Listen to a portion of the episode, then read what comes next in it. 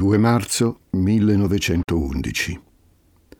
La rivoltella d'ordinanza del farfallone giace per terra, nella camera numero 8 dell'Hotel Rebecchino di Roma, zona stazione Termini.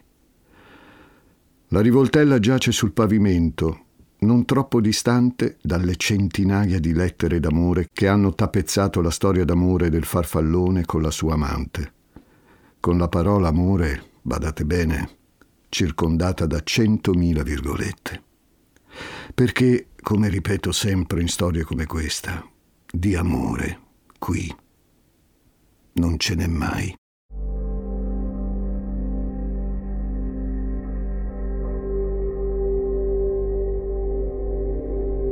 Il farfallone ha aperto il fuoco su di sé, sparandosi alla tempia. È ferito il volto è sfigurato, c'è odore di sangue ovunque. Lei, la dama della Belle Époque, invece, è morta, uccisa da lui. La cameriera, che ha fatto irruzione sulla scena come fosse l'attrice di una commedia macabra in tre atti, è folle d'orrore. Che qualcuno corra ad aiutarla. Il farfallone è ferito, il suo lamento è incessante, strazza le orecchie. La dama della Belle Époque è morta, colpita a tradimento alla schiena e poi alla gola. Sparpagliate sul pavimento di un alberghetto romano ci sono un centinaio di lettere che raccontano di un legame cieco, folle e ossessivo, di segreti, di passioni e di Palermo. Quelle lettere, vi dicevo, cristallizzano un sentimento rabbioso e slabbrato dal delirio e nascondono anche molto altro. Sono Francesco Migliaccio, benvenuti a un nuovo episodio di Demoni Urbani.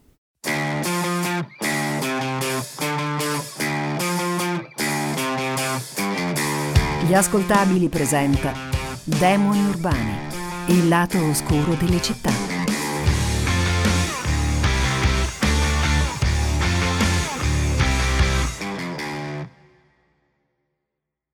L'incontro tra Giulia e Vincenzo prende vita nella più sofisticata delle cornici, la Palermo dei primi Novecento.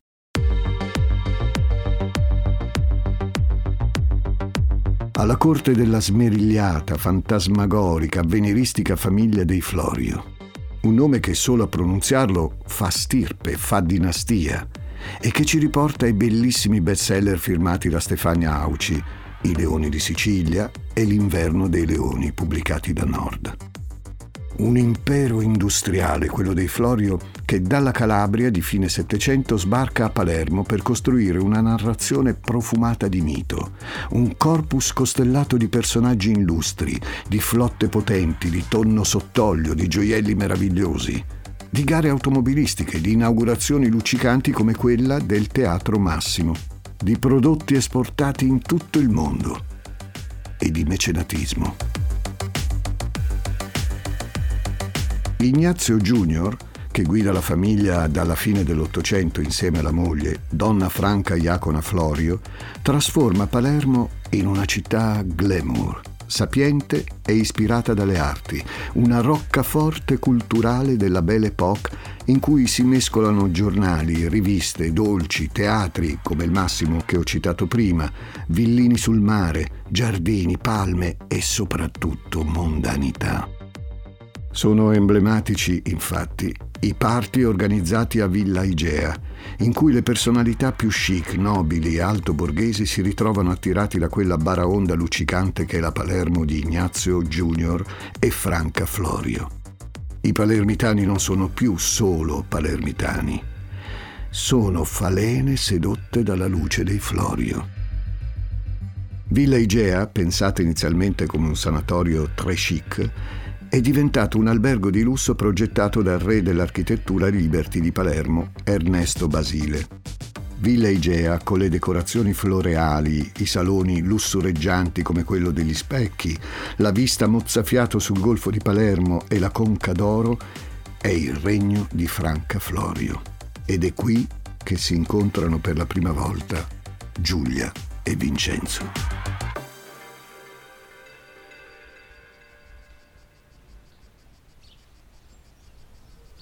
Giulia annusa l'aria di Zagara di Palermo nell'agosto del 1909, ripensando a quelle frattaglie di sventura sparpagliate sulla sua esistenza. Un pensiero va alla sorella Nicoletta, uccisa dal terribile terremoto che ha colpito Messina l'anno prima. L'hanno trovata tra le macerie, abbracciata al marito, il cavaliere Francesco Cianciafara. Un pensiero al marito, il conte Romualdo Trigona, dei principi di Sant'Elia.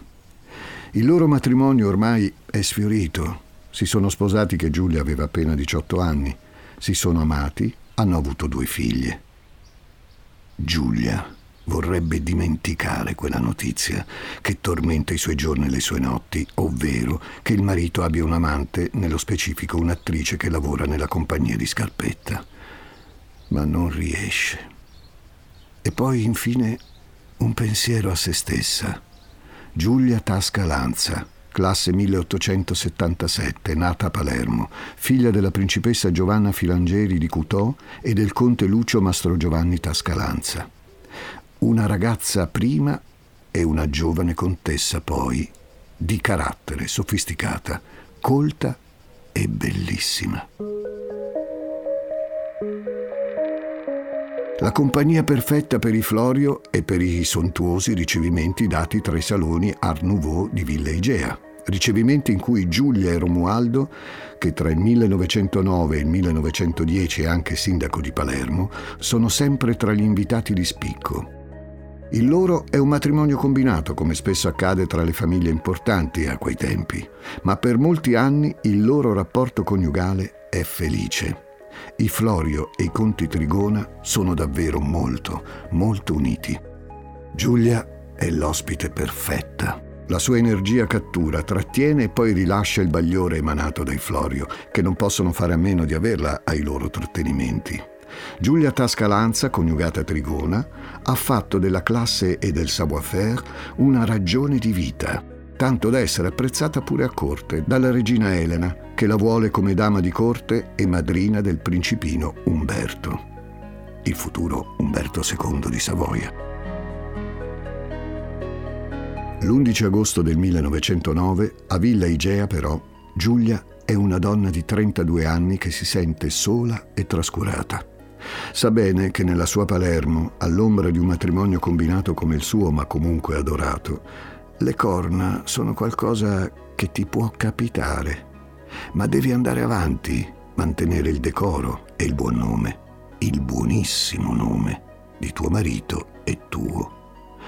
A quella festa, a quell'ennesimo party di nero vestita, con le persone attorno a lei animate da un furore accecante, da danze sfrenate, da toilette finissime e profumi di gelsomino, gli occhi di Giulia si smarriscono nelle decorazioni floreali sui muri, nelle crespature che danno carattere al mare, nelle cento palme del giardino.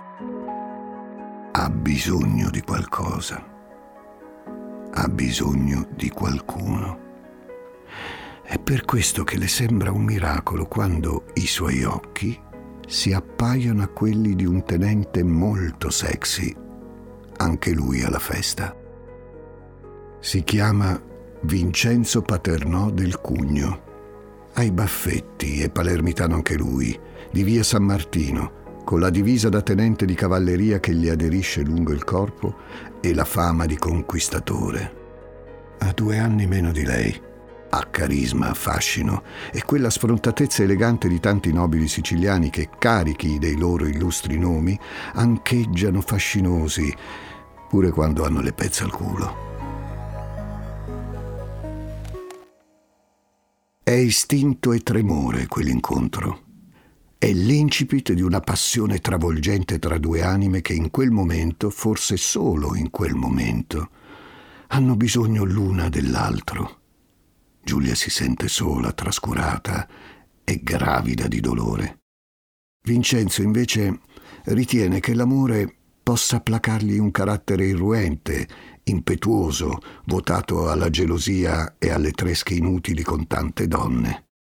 La loro relazione nasce così.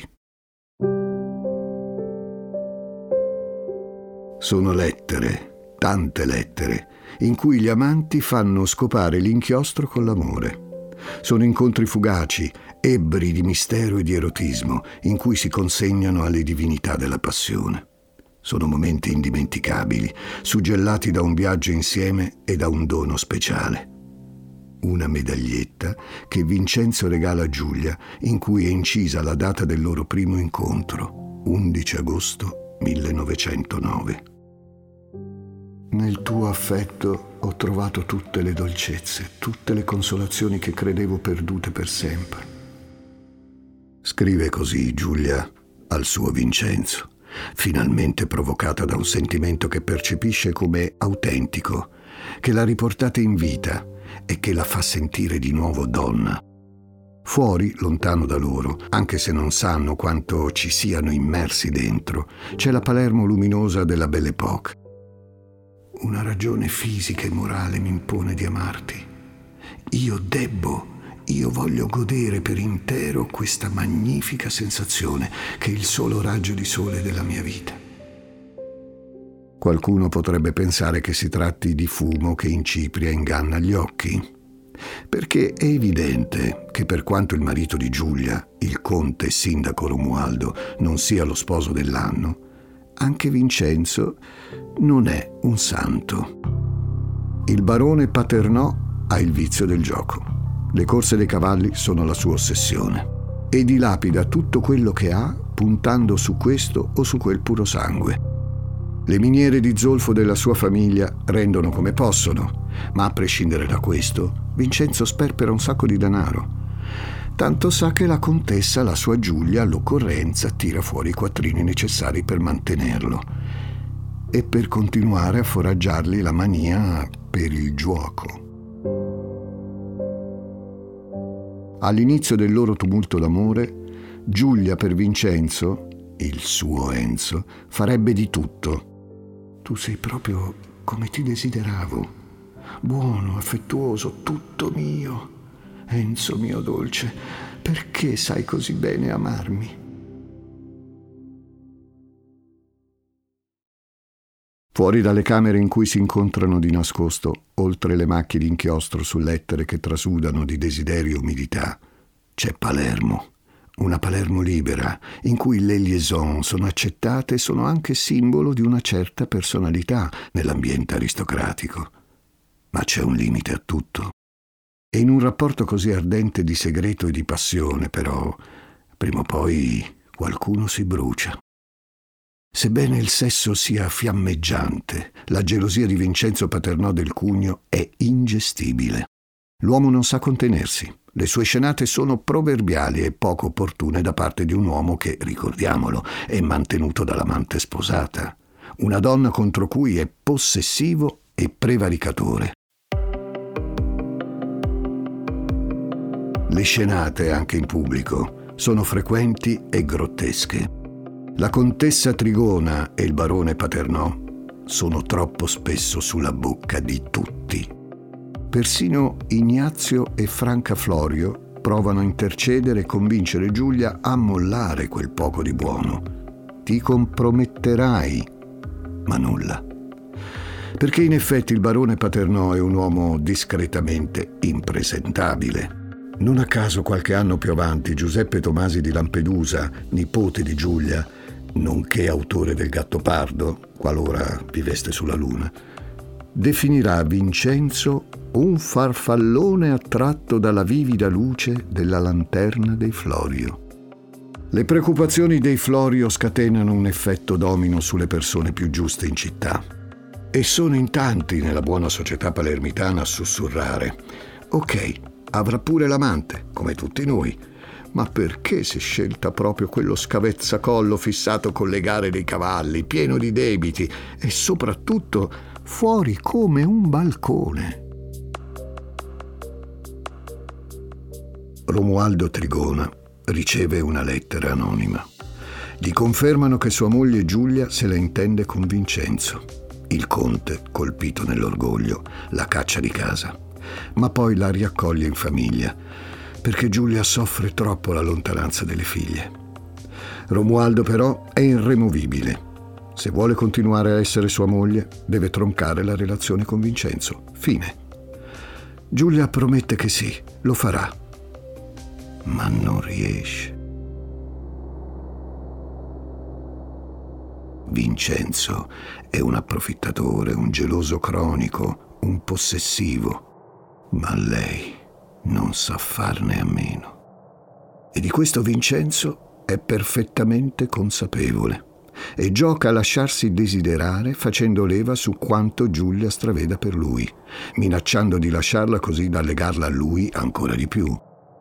Enzo, mio adorato, la tua lettera di questa mattina mi ha annientato. Vuoi proprio lasciarmi per sempre? Come farò a vivere senza di te? Io sento di non poter più continuare questa vita d'inferno.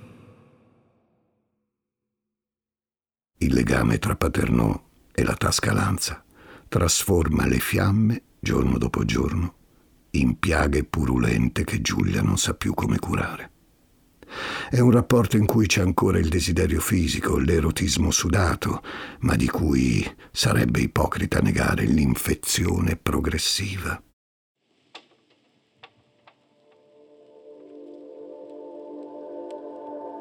Se Vincenzo prima la faceva sentire una donna finalmente viva, dopo anni di merda, adesso è sempre di più aggressivo, violento e soprattutto dipendente dal gioco, da Giulia e dalle sue finanze. Ha anche lasciato la cavalleria, tanto ci sono i soldi della dolce amante.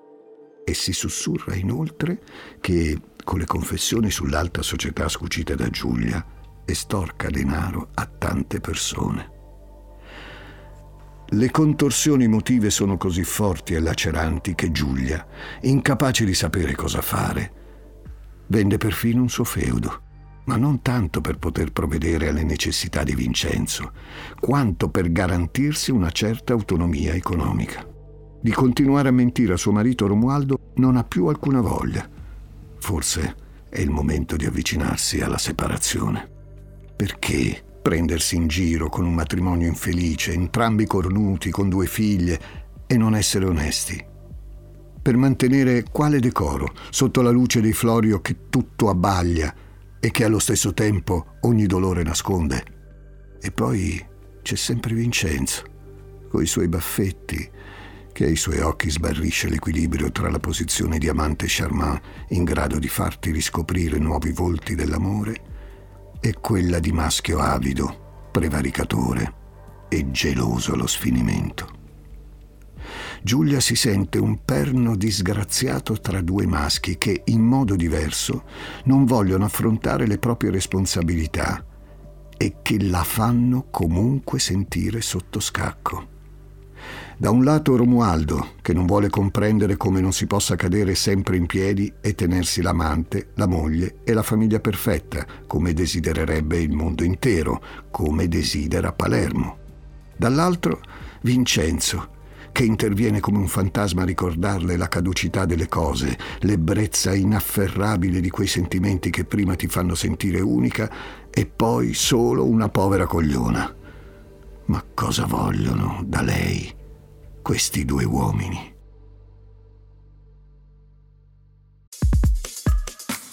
Ciao, sono intelligenza artificiale. Per gli amici AI. Cecilia Zagarrigo mi ha invitato a confrontarmi con Elisa Nicoli, Andrea Grieco, Marco Dixi e tanti altri famosi divulgatori. Gli ruberò il lavoro? Scopritelo ascoltando Intelligenza Reale.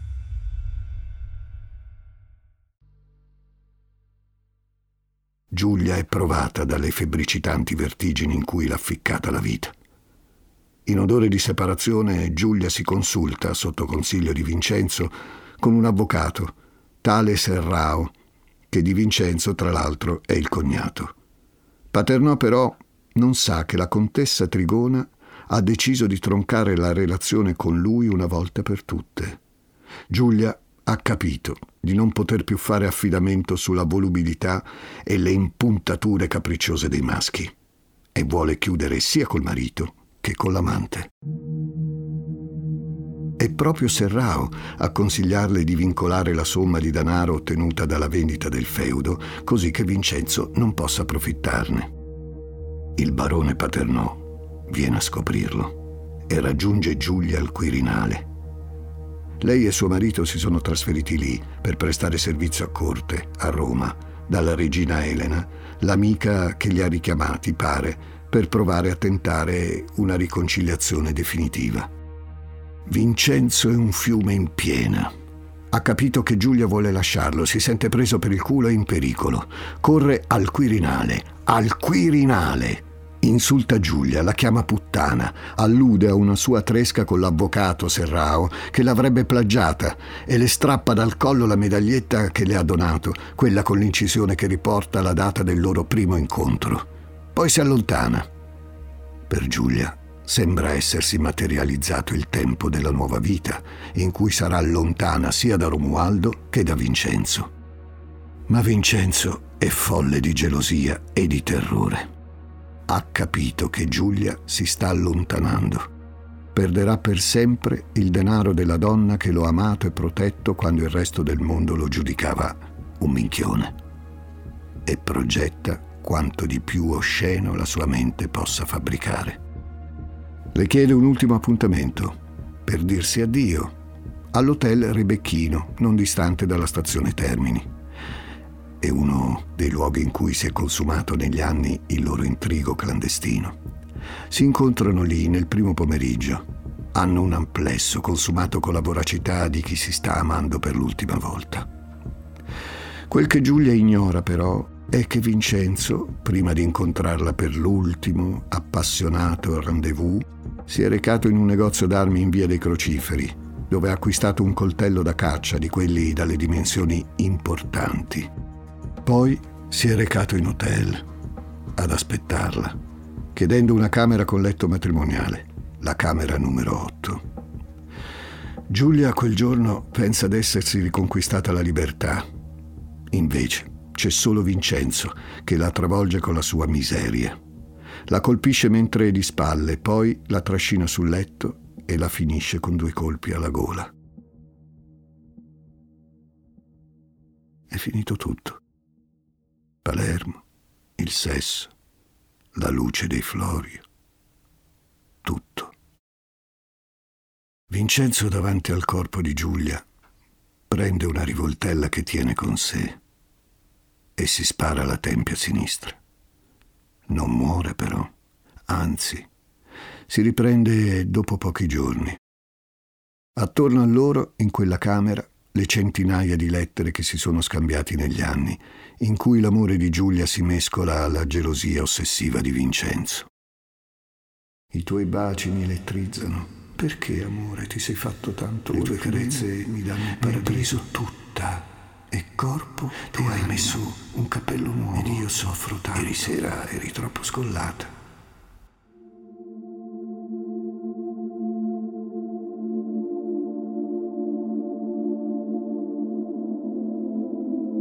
Quelle lettere però non erano lì per caso. Non sono solo la prova di un sentimento malandato e tossico. Giulia aveva chiesto a Vincenzo che le fossero restituite, non tanto perché si vergognasse delle sue parole d'amore.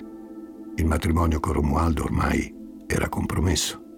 No, tra quelle lettere, pare, siano finiti anche degli scambi molto intimi tra Giulia e la regina Elena.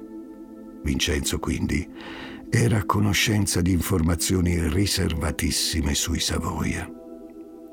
Era forse per questo che Giulia e suo marito erano stati richiamati a corte dalla regina Elena? Era forse per questo che poco tempo prima addirittura la regina madre Margherita, vedova di Umberto I e madre di Vittorio Emanuele III, nonché suocera di Elena, aveva provato ad allontanare senza successo Vincenzo facendolo trasferire a Torino? Che i Savoia stessero cercando di separare la coppia, forse a conoscenza di troppi temi che li riguardavano? O forse volevano soltanto evitare di scivolare dentro un pettegolezzo palermitano così ingestibile alla luce dell'amicizia tra la regina e la contessa? A ogni modo, le lettere private tra Vincenzo e Giulia finiscono dritte dritte nei documenti dell'istruttoria. Quelle tra Giulia e la regina invece vengono consegnate prima a Giovanni Giolitti, il presidente del Consiglio, e poi a re Vittorio Emanuele III, che, secondo la leggenda, ne avrebbe ordinato la distruzione. Il processo per l'omicidio di Giulia Tasca Lanza si apre il 17 maggio 1912, a porte sbarrate. Imputato unico è Vincenzo Paternò del Cugno, accusato di aver premeditato il delitto. Il dibattito e gli scandali si riversano sulla luminosa Palermo dei Florio. Le parole d'amore di Giulia vengono integralmente lette durante il processo, finendo per costituire chiacchiera e opinione alla mercé di chiunque.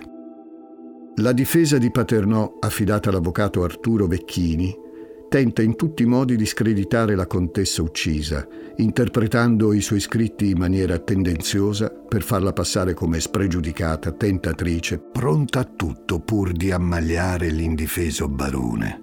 Ma non basta.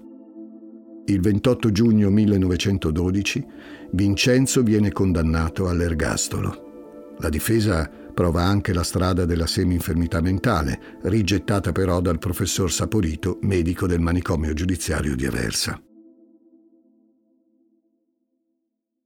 Si apre per Vincenzo una vita diversa al carcere di Santo Stefano, dove conosce un anarchico di nome Paolo Schicchi, un uomo cui Vincenzo rivela alcuni gustosi e ambigui segreti sull'aristocrazia italiana, che Giulia gli aveva confidato anni prima.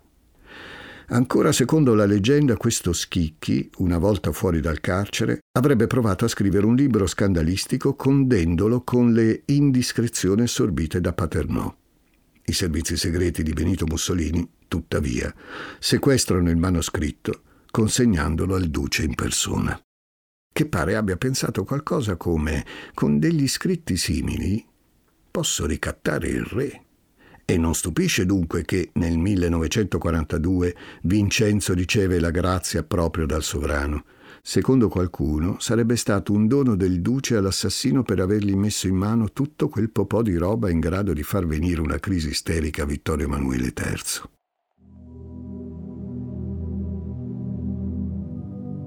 Vincenzo Paternò del Cugno ritorna a Palermo a viversi gli ultimi scampoli d'esistenza mettendo al mondo un figlio con la sua collaboratrice domestica. Morirà nel 1949.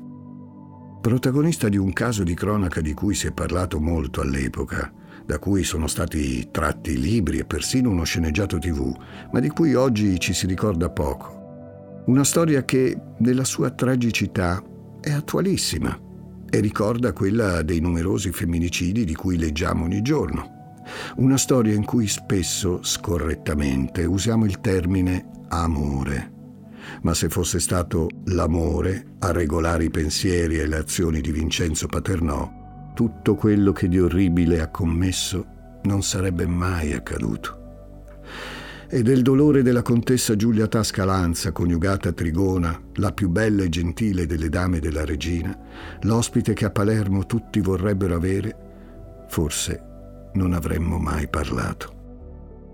E allora, per qualche secondo, solo per qualche secondo, giochiamo così, a plasmarci una storia diversa per Giulia Tascalanza Trigona, a immaginarla triste e malinconica a Villa Igea, quell'11 agosto del 1909, vestita di nero per il lutto della sorella, bella, come un raggio di luna sulla spiaggia di Mondello mentre il mare mette i suoi soliti suoni. Una donna che incrocia lo sguardo di un farfallone coi baffetti, di un tenente di nobili origini e con pochi quattrini. I loro occhi si studiano per pochi secondi. Poi però Giulia volge le sue attenzioni altrove, a quella festa meravigliosa, ai profumi di Palermo Art Nouveau, ai rumori delle prime automobili che si affiancano alle carrozze attraversando le strade di una delle città più belle del mondo, illuminata per sempre dalla folgorante luce dei Florio. Sono Francesco Migliaccio. A presto.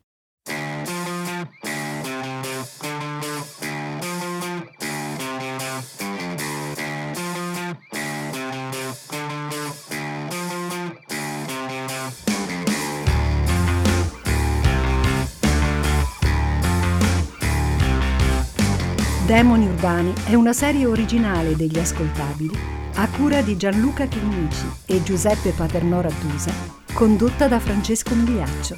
Questa puntata è stata scritta da Giuseppe Paternò Raddusa, editing e sound design di Francesco Campeotto e Alessandro Levrini, prodotto da Giacomo Zito e Ilaria Villani in esclusiva per Spotify.